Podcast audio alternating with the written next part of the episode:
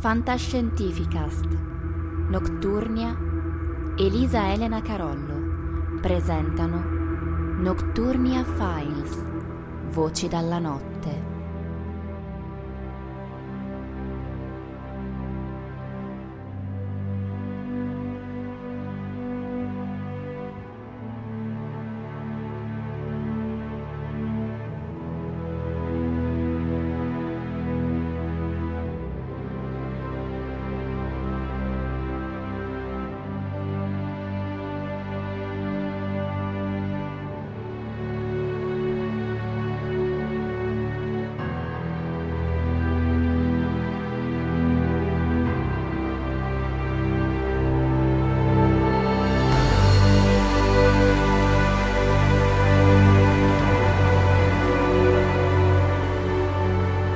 Le storie non sono mai tutte uguali. Nessuna vicenda umana può essere sovrapposta perfettamente a un'altra. Tuttavia, in alcuni casi ci sono elementi che ritornano, similitudini anche inquietanti che si ripetono. Partiamo molto spesso di piccoli particolari, alle volte difficilmente inquadrabili. Questo se presi singolarmente, ma se mettiamo in fila questi stessi piccoli particolari, finiscono per dare una sorta di macabro senso a tutta la vicenda. C'è ad esempio la polizia che non brilla per iniziativa o che non ascolta tutte le testimonianze, e credetemi, di queste testimonianze la vicenda dei Sodder ne è piena. Andiamo a incominciare.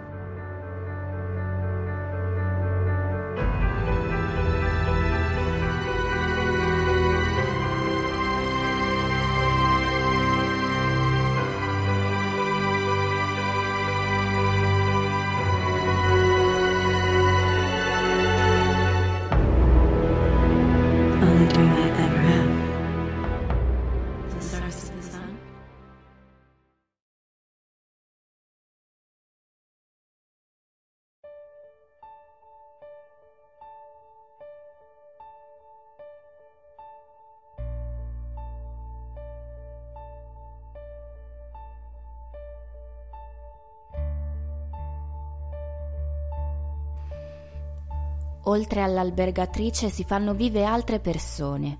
C'è un autista che sostiene di aver visto delle persone aggirarsi la notte dell'incendio nelle vicinanze di casa Sodder.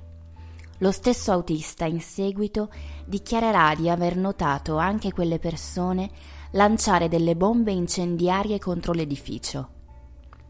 C'è una donna che sostiene di aver visto una macchina in cui c'erano anche dei bambini a bordo, che si allontanava a forte velocità dal luogo dell'incendio.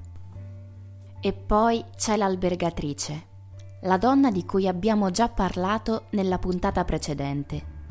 Dopo alcuni tentativi riesce ad identificare la lingua parlata dagli sconosciuti che accompagnavano quei 5 bambini che, secondo lei, assomigliavano ai ragazzi Sodder. La lingua era l'italiano. E questo dà vita ad una nuova ipotesi, un'ipotesi perfino peggiore delle precedenti.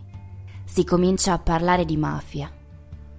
Già, perché in questi anni la mafia sta espandendo i suoi interessi. Ci sono la prostituzione, il gioco d'azzardo, il contrabbando, certamente, ma anche il trasporto del carbone, che è l'attività in cui da tempo opera George Sodder. Ma ci sarebbe anche un'altra cosa da aggiungere, una cosa che finora non è stata detta, cioè che anche i Sodder sono di origine italiana. Sodder è la deformazione di Soddu, un tipico cognome sardo. Però ci sono dei Soddu anche in Sicilia, ed alcuni di loro, nel 1945, hanno dei rapporti con la mafia.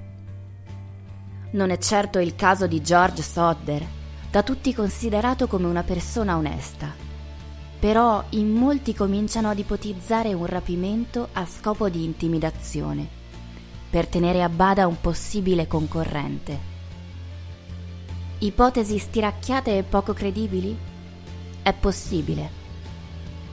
Nemmeno George, Jenny e la loro figlia Marian sembrano disposti a crederci, finché, molti anni dopo, non avviene qualcosa d'altro. siamo arrivati al 1967. Per molti il caso dei 5 bambini scomparsi è un qualcosa di dimenticato.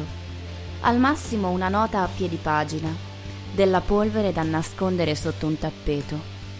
Eppure un giornale decide di dedicare un articolo alla vicenda, almeno per dare spazio a uno dei tanti casi della cronaca americana rimasti ancora insoluti. A volere fortemente la stesura dell'articolo, ancora una volta, è il patriarca George, che dopo molti anni non riesce a darsi pace. L'articolo esce, ha una vasta eco. Pare che le ricerche possano ripartire. Pochi giorni dopo, nella ricostruita casa dei Sodder, arriva una strana foto. La foto ritrae un giovane uomo, dai tratti mediterranei. Dietro la foto, scritto a mano, c'è un nome. Il nome è Louis Sodder. Forse uno scherzo, l'ultima di una lunga serie di crudeli prese in giro, l'ennesimo sciacallo disposto a sfruttare la disperazione di un nucleo familiare già troppe volte colpito dalla disgrazia. Eppure Jenny e George Sodder ritengono di poter riconoscere nella foto le sembianze di uno dei loro pargoli, così come pensano di poter identificare nella scrittura quella del compianto Louis. I Sodder ci credono, vogliono poterci credere.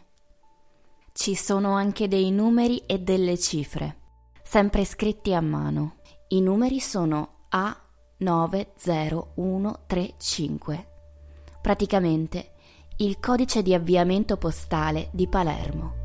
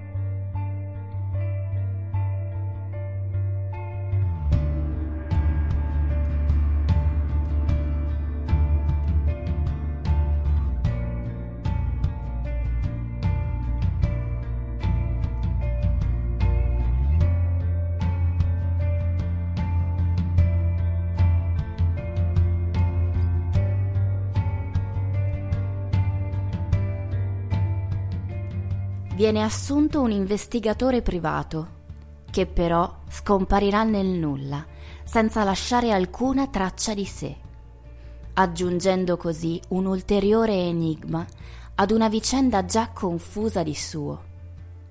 Perché se alcune storie non possono avere un lieto fine, ce ne sono altre che non possono semplicemente avere nessun tipo di finale. Semplicemente ci sono volte in cui le cose cattive avvengono, soprattutto alle brave persone. La sparizione dell'investigatore rappresenta il colpo finale per George Sodder, segnato da una vita difficile. L'anziano italo-americano scompare nel 1969. Sua moglie Jenny lo seguirà 20 anni dopo. Entrambi sono morti, senza ottenere le risposte che cercavano. Rimane Silvia, la figlia minore, che all'epoca dell'incendio aveva solo 3 anni, a ricordare e a tentare di ottenere la verità che i suoi genitori e i suoi 3 fratelli superstiti non hanno ottenuto finora. Resta anche una lapide, eretta per volere dei 2 deceduti coniugi, una lapide in cui non è presente nessun corpo, ma 6 fotografie, compresa quella ricevuta nel 1967 e che ripercorre tutta la storia dello strano caso della famiglia Sodder.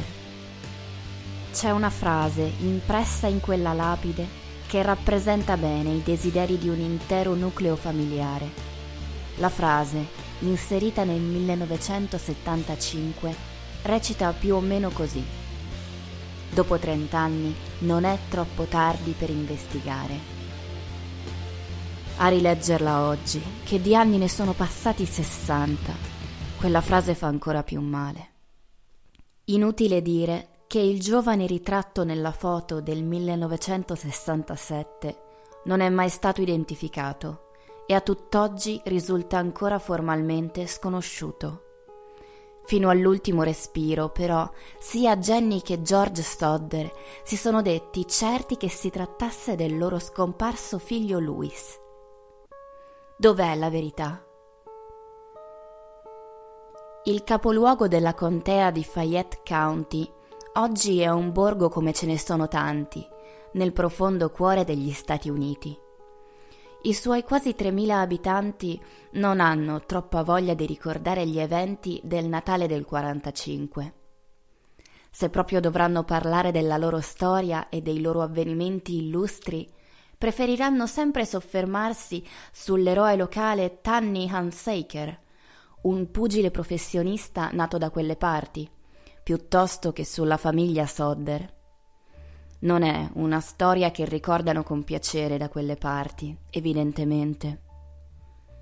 La maggior parte delle miniere hanno chiuso da tempo.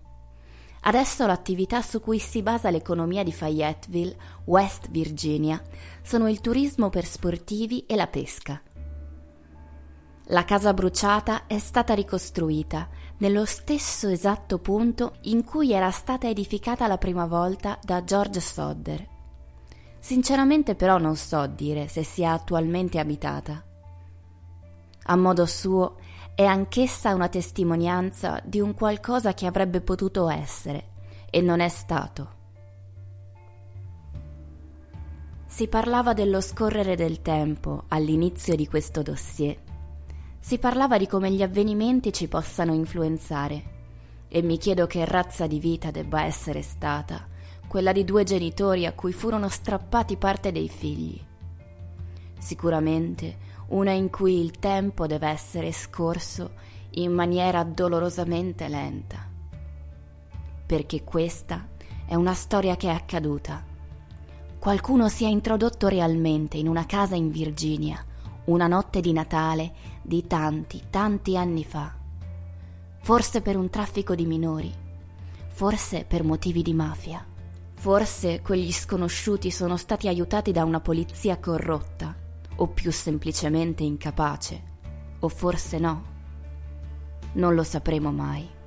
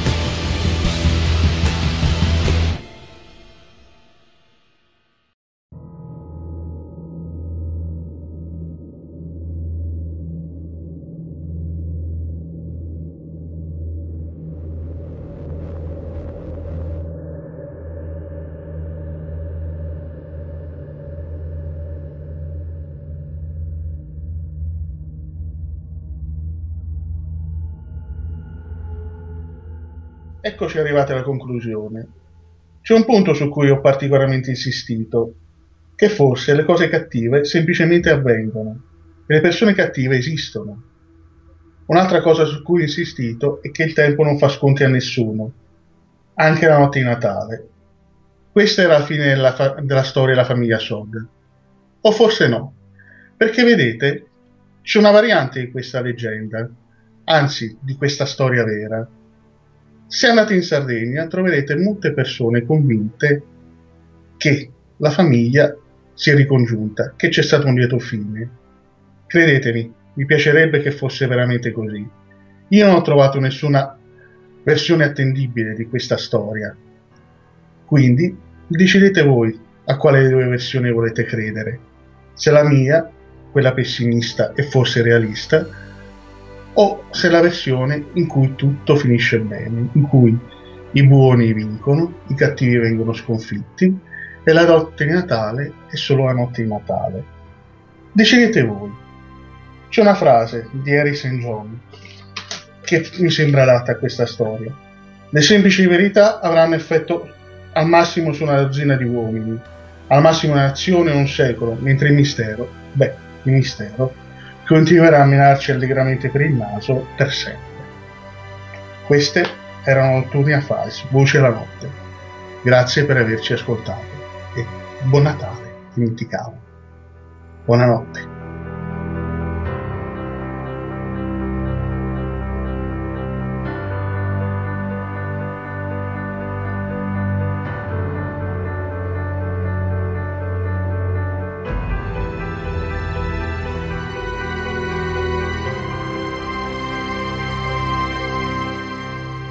Avete ascoltato Nocturnia Files, Voci dalla Notte, una produzione in collaborazione con Elisa Elena Carollo e Nocturnia. Fantascientificast, podcast di fantascienza e cronache dalla galassia, da un'idea di Paolo Bianchi e Omar Serafini, con il contributo fondamentale e decisivo del Silent Prof Massimo De Santo. www.fantascientificast.it. Email redazione@fantascientificast.it. Tutte le puntate sono disponibili sul nostro sito, su Apple iTunes e su Podbean all'indirizzo podcast.fantascientificast.it. Potete seguirci e interagire su Facebook alla pagina Fantascientificast e su Twitter sul profilo @fantascicast. Se volete potete lasciarci una valutazione a 5 stelle su Apple iTunes e sostenerci con Patreon tramite l'apposito pulsante sul nostro sito, oppure visitando la nostra pagina Patreon www.patreon.com/fantascientificast. Nessun byte e nessun tribolo sono stati maltrattati durante la produzione di questo podcast. L'equipaggio di Fantascientificast vi augura lunga vita e prosperità e vi dà appuntamento alla prossima puntata.